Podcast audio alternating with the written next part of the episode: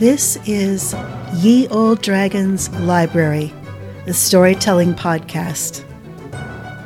Each week, you'll hear a portion of a work in progress and have a chance to interact with the author and other readers on the author's blog, posing questions, answering questions from the author, and hopefully having a lot of fun. Are you ready? Let's begin. Episode 10 At the end of episode 9, Ash and Fang found a sheltered place to catch some sleep. When she woke up, he was gone, but soon he was racing back to her, chased by mounted soldiers. Fang leaped past her, and before Ash could ask what was going on, one soldier demanded to know where the vampire was. What vampire? Then another soldier jumped off his horse, chasing Fang, and kicked Ash in the head. Fang shrieked as Ash went to her knees. The world spun around her for a few seconds, and she fought to catch her breath as the hot tang of her own blood filled her nose. Hands snatched at her, and men shouted, and Fang screamed and struggled. Ash blinked stars and darkness out of her eyes as the hands pulled her back to her feet. Fang fell at her feet, so thoroughly tangled in a net that he couldn't twist enough to get his teeth on the ropes, though he certainly tried. His face and the fur of his chest were liberally splashed with something dark red, almost black in the deepening shadows.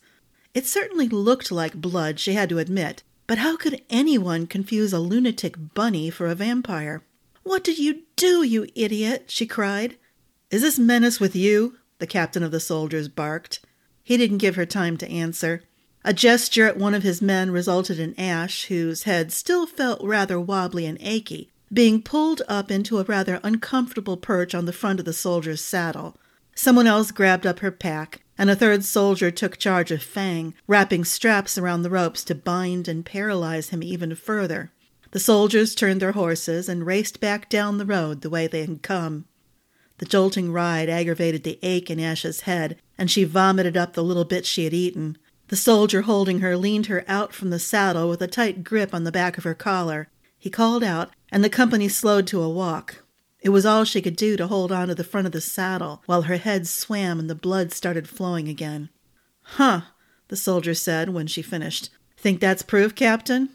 I'll admit the boy isn't one, but that doesn't mean he isn't a slave of the vile thing. The captain turned in his saddle to glance at Ash with a clearly suspicious gleam in his eyes and a sneer twisting his mouth under his full mustache. Fang isn't a vampire, Ash said, after she had spat twice to get rid of the bile burning her mouth. He's a bunny. He might look like one, the soldier holding her said. Doesn't mean much. Vampires can become all sorts of things and take over all sorts of things. I've heard tell they can turn into mist and trick women into breathing them so they can breed with them, and when their bellies are big, outburst a hundred bats. He grunted. Or was it rats? That's not how it's done, the captain growled. Leave the thinking and book learning to the magistrate. He glanced back again and scowled at Fang, who just struggled and twisted harder, trying to get his teeth around one of the straps. Give it a good dose, enough to make it sleep. Ash felt queasy enough. She decided to be quiet and wait until they stopped, probably to hand her and Fang over to the magistrate. She watched a soldier ride up alongside the horse carrying Fang. He opened up a leather flask and poured a dark liquid all over the bunny. The now familiar scent of copper and spices filled the air. Fang sputtered and kicked harder and blinked away the liquid, but didn't stop struggling for two seconds. I used it all, Captain, and it didn't do a bit of good, the soldier with the flask announced. What's it supposed to do? Ash asked. Ring, she thought. Have you figured out anything? Indeed, I have, the ring responded, sounding relieved and a little eager. It appears that bloodweed is supposed to have an intoxicating effect on vampires. The captain is carrying a booklet in his saddlebag with all sorts of instructions on using bloodweed and how to deal with vampires in various situations. The flask, I have to assume, is a concentrated potion of bloodweed, and they expected it to put Fang to sleep. Fang isn't a vampire, Ash said. Bloodweed won't do anything to him. He's just a crazy bunny that likes to eat red things. What about them huge teeth? The soldier at the back of the group called out. Sure looks like a vampire to me. Your sister has huge teeth, the soldier with the flask said. Does that make her a vampire? Several soldiers chuckled. The captain just sighed loudly and nudged his horse into a faster pace. The rest of the company followed suit, and soon Ash was swallowing hard and taking deep breaths, trying to fight the queasies again. Interesting, the ring said. The sound of his voice in her head helped ease some of the spinning, rising, and falling sensation. Ash was grateful. There's an entire section in the booklet about how to help the farmers eradicate bloodweed without burning. It appears that the bloodweed ash is like blood in the water, drawing flesh eating fish. It attracts vampires from hundreds of miles away. The bloodweed was imported from some dark kingdom beyond the Dragon Spine Mountains. That should have been warning enough not to have anything to do with the weed, but the rulers of several kingdoms imported it, believing it would help in the battle against several invading tribes of vampires. It appears bloodweed is rather like catnip for them. A strong enough batch of it will render them intoxicated, unable to defend themselves, and thus easy to capture and kill. However, no one warned the kings that bloodweed grew faster than tube grass in the tropics. It's taking over leagues of the best farmland every month and difficult to eradicate. Why don't I feel sorry for them? she responded, and nearly wept when the blur on the horizon ahead of them resolved into the outskirts of a town. Nearly at the same moment she realized what she saw, the thudding of hooves on packed dirt and pebbles changed to the clatter of hooves on cobblestones. The next half hour or so was a jumble of shouts, and people gathering around, and cries for the vampire to be burned, and demands for more bloodweed juice, and the captain barking orders to several people at once. Then, mercifully, a woman with authority in her voice ordered that the prisoners be put where they couldn't escape, and to send for a healer. Ash gratefully stumbled across a shadowy room to huddle on a bench and try to will away the hot throbbing on the side of her head. She nearly cried aloud when a cloud of all different spices surrounded her, and a gentle, cool hand touched her head and tipped it back. She opened her eyes to look into a pair of startling green eyes ringed with gold, surrounded by a frizzy halo of white hair. Hurts something awful, doesn't it? The woman's voice was quiet and low, but there was a humming of power underneath it. Captain Creekland, since when do you resort to trying to break your prisoners' heads off their shoulders? Without a trial, she added. Accident, the captain of the soldiers said. His voice was almost unrecognizable with gentleness. He stepped into Ash's field of vision. Sorry about that, boy, but you really do need to choose your companions better. Fang isn't a vampire, Ash said. That remains to be proven. How's your head now? She opened her mouth to retort that nothing had changed, but then she realized it had. The heat and the throbbing were gone. The white haired woman, obviously a healer of some kind, smiled and handed her a wet cloth. Wash the blood off, lad. It's never wise to have open wounds when vampires are about, she said. Fang isn't not talking about the bunny. She patted Ash's hand. Your accent is soft enough. I'm guessing you're from north of us? What possessed a young lad like you to go wandering straight into the center of the battle against vampires? Didn't know there were any, Ash mumbled, and pressed the cloth against the spot that had finally stopped aching. Most of the blood she wiped away had dried. From the amount, she had to wonder just how deep the wound had been. The healer, who didn't give her name, left instructions that the lad should be allowed to sleep.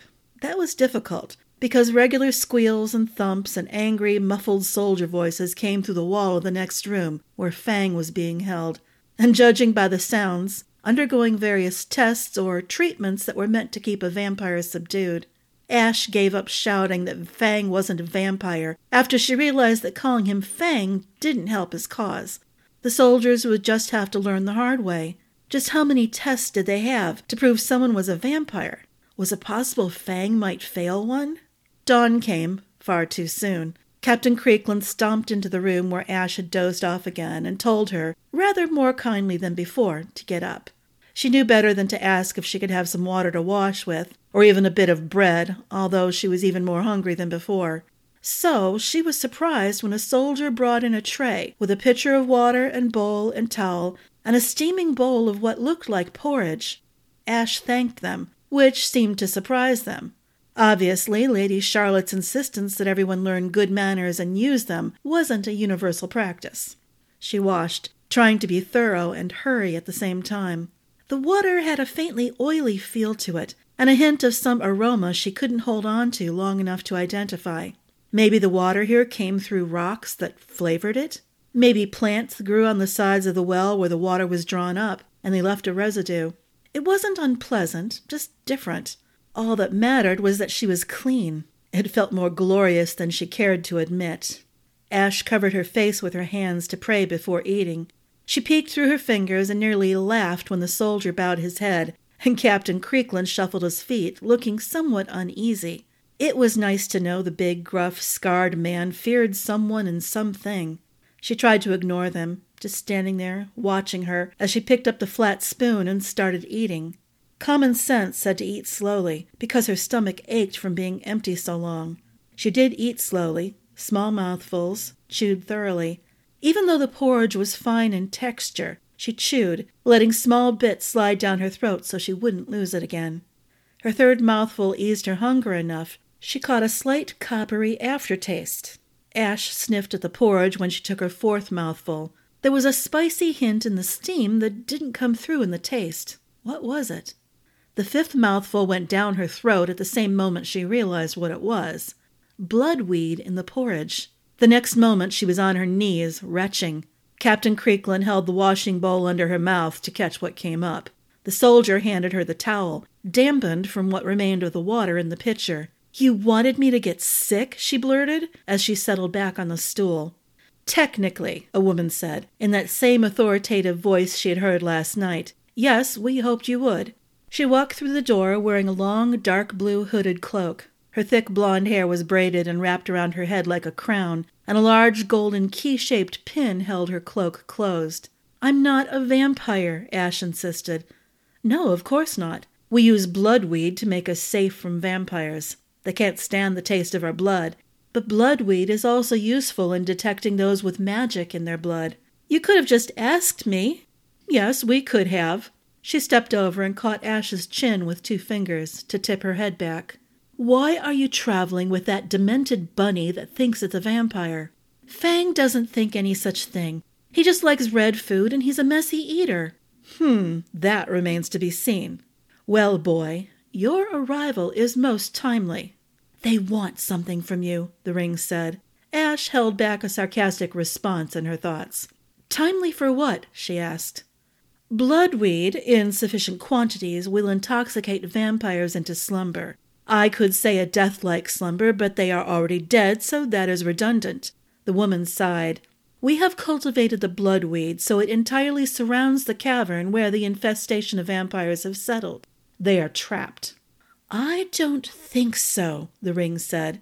Caverns always have dozens of entrances that can't be detected until it's too late to stop someone from getting in or getting out. If they're dug out by water and wind, then it stands to reason new openings are constantly being formed. Hush and let me listen, Ash retorted in her thoughts. With enough exposure, the woman continued, the vampires should fall deeply enough asleep that they will never awaken. The simple solution is to keep cultivating the bloodweed around the cavern, but it has escaped our control and threatens to not only overrun Nordwell, but spread over the borders to other kingdoms. Wars have been fought over far less damaging circumstances. We need to start burning out and cutting back the bloodweed, but doing so could reduce the strength of the bloodweed around the cavern. We need to send someone in to determine if the vampires have entered eternal sleep and have dried up and gone to dust. Is that what happened to the farmer and his family that we found? she asked the ring. No, those were people who were drained dry by the vampires. Why didn't they turn into vampires then? she retorted. Did the bloodweed stop that from happening?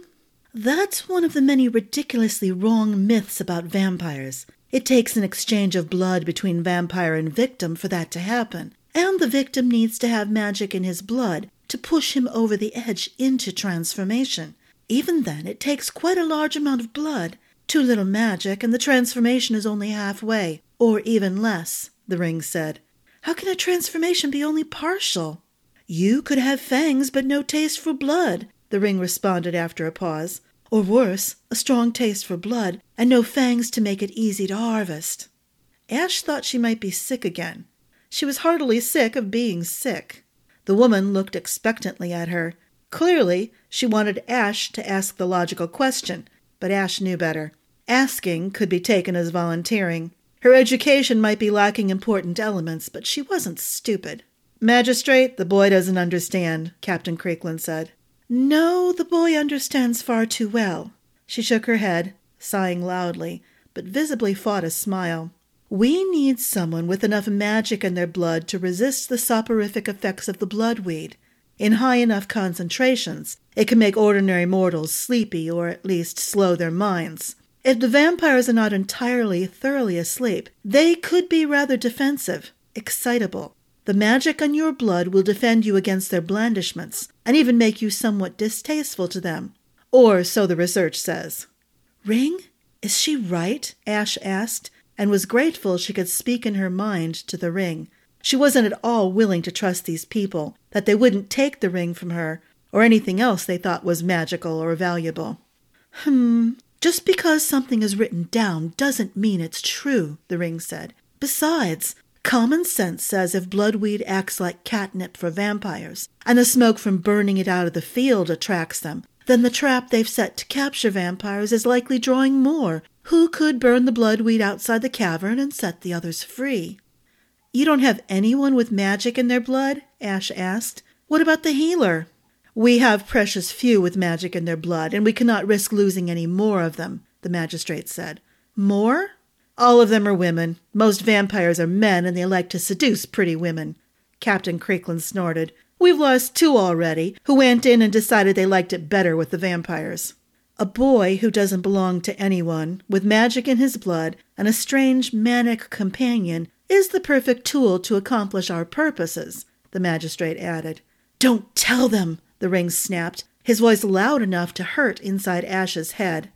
She wasn't even aware that she had been considering admitting she was a girl until he stopped her. She had to agree. It was foolish, and revealing her secret might not make a bit of difference. These people were willing to risk a stranger's life. Where is the cavern? she asked on a sigh. Ring, do you think if there are always openings that nobody knows about, we can work our way around the vampires and escape and get away from this wretched place before they realize we've escaped? Anything is possible, but you might want to catch up on all your missed prayers. Ash hoped it wasn't too late to follow the ring's advice. The first obstacle she ran into before a soldier returned to the prison house with a map, was when the magistrate informed her they would hold Fang prisoner until she returned. Ash took no encouragement from the fact the magistrate said when rather than if she returned. I need Fang. He defends me. He's fast enough to outrun vampires. At least she hoped so. The ring had said, after all, that most of the stories and legends of vampires were mostly false, so hopefully their speed was one of the misbeliefs. He can dig through stone with those teeth, and he bounces around and jumps on things and knock people out with his enormous feet, Ash added. Hm, I can believe that, the magistrate said. Why are you traveling with the misbegotten creature? I was falsely accused of attacking a nobleman's daughter, and I have to prove my innocence in a trial by quest. That earned a chuckle from her. A handsome young lad like you probably seduces maidens with just a glance. No need for force.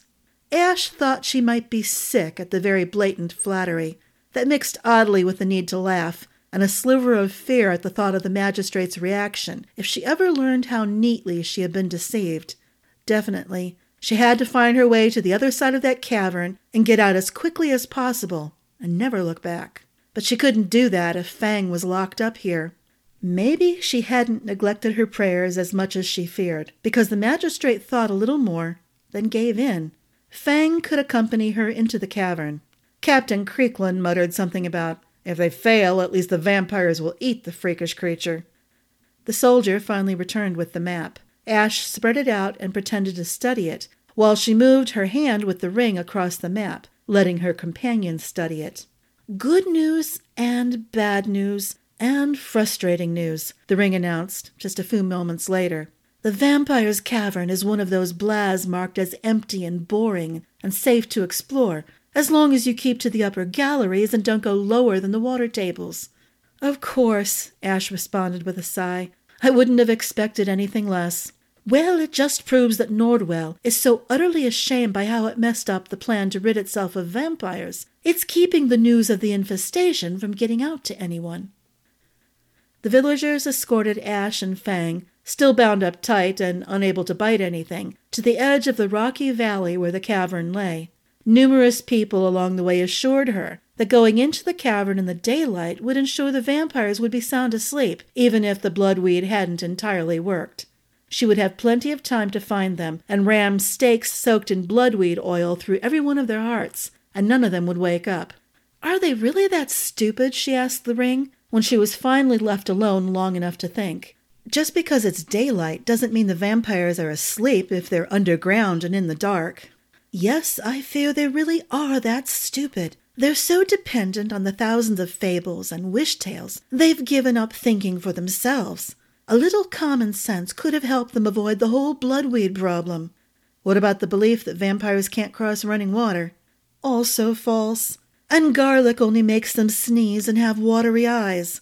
Granted, if you have enough garlic, you'll make them sick and drive them away, but it's not a good long term protection. Garlic is better used by eating it and strengthening the blood to fight diseases. In between an uncountable amount of useless bits of helpful advice from the villagers, the ring regaled her with more utterly ludicrous beliefs and stories about vampires. Ash nearly laughed aloud when he discussed the belief that if a vampire stepped out into the sunlight and sparkled, that was a sign he was on the verge of regaining his soul and eradicating his vampirism. No real vampire has ever sparkled, just by the simple fact that strong enough sunlight will burn him to a crisp long before sparkling can begin. The ring made a rude noise again, challenging Ash's self control to keep from laughing. Vampires don't need to regain their souls because they never lost their souls. They're an entirely different race. They can't make ordinary mortals vampires simply by drinking their blood. Then where did the belief come from? Ash muffled a groan. The escort had stopped. They stood at the top of a rocky slope. The gaping mouth of the cavern, like a yawning man, etched in red streaked and gold streaked stone, waited for them. Ash played with the idea of putting a metal tray down at the top of the slope and riding it downward and into the hole. But no, while the slope was certainly steep enough to slide all the way down, she saw cracks and bumps and chunks of rock strewn all across the landscape before her. Still, it might have been fun, if there wasn't so much danger ahead of her. Besides, she didn't have a tray. Well, Fang, are you ready? she asked, as one of the soldiers dumped the bunny out of the net wrapped around him. He's ready, and eager to punch some vampires in the face, the ring responded, translating the rapid bouncing in place and squeaks escaping the bunny. Do you have any idea how we can get through this cavern without running into any vampires and come out far enough away they won't be able to catch us? Considering how little similarity there is between the maps and recorded information and the reality? Sorry, the ring said. Ash was certainly tired of hearing the ring say he was sorry. She pulled her shoulders back and tugged her pack up more securely into place. She was grateful it had been cut down from when it was used by the soldiers at Fairhold. It wasn't nearly large enough for a soldier's gear, but not so large it was a burden on her. Fortunately, the bits and pieces everyone had given her before she fled the castle were ordinary, and quite frankly pitiful enough she didn't need to argue with the magistrate to let her leave everything in her pack when they loaded it with the bloodweed soaked stakes to hopefully kill the vampires. Either it never occurred to the magistrate or Captain Creekland that letting her take her possessions meant she could try to run away, or they thought her only means of escape was out of this end of the cavern. With all those soldiers waiting at the top of the slope, her chances of escaping in this direction were very small. Maybe they didn't know about the other openings, into and therefore out of the cavern? Or maybe the map Blaz provided here was even less close to accurate than the ring feared.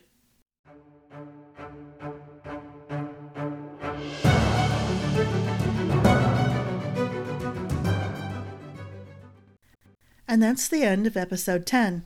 Considering all the mislabeled, misguided information that The Ring has been given, and all the wrong stories about vampires that everybody's been telling Ash, what do you think their chances are of getting through this cavern without running into vampires and having enough information, the right information, to survive the encounter? What do you think their chances are that the vampires will be asleep? Do you think Fang is enough defense for Ash if they run into vampires? Maybe they should just wait until the soldiers go away and try to sneak out of the valley the way they came in? All those questions are just going to have to wait until episode 11. Or you can meet up with me and other listeners on the blog and discuss your ideas, any suggestions you might have to make. Remember, if I use a suggestion you make, your name will appear in the acknowledgments page when the book goes to print. The blog address is Michelle Levigne, L E V I G N E dot blogspot dot com. Remember to come back next week for episode 11.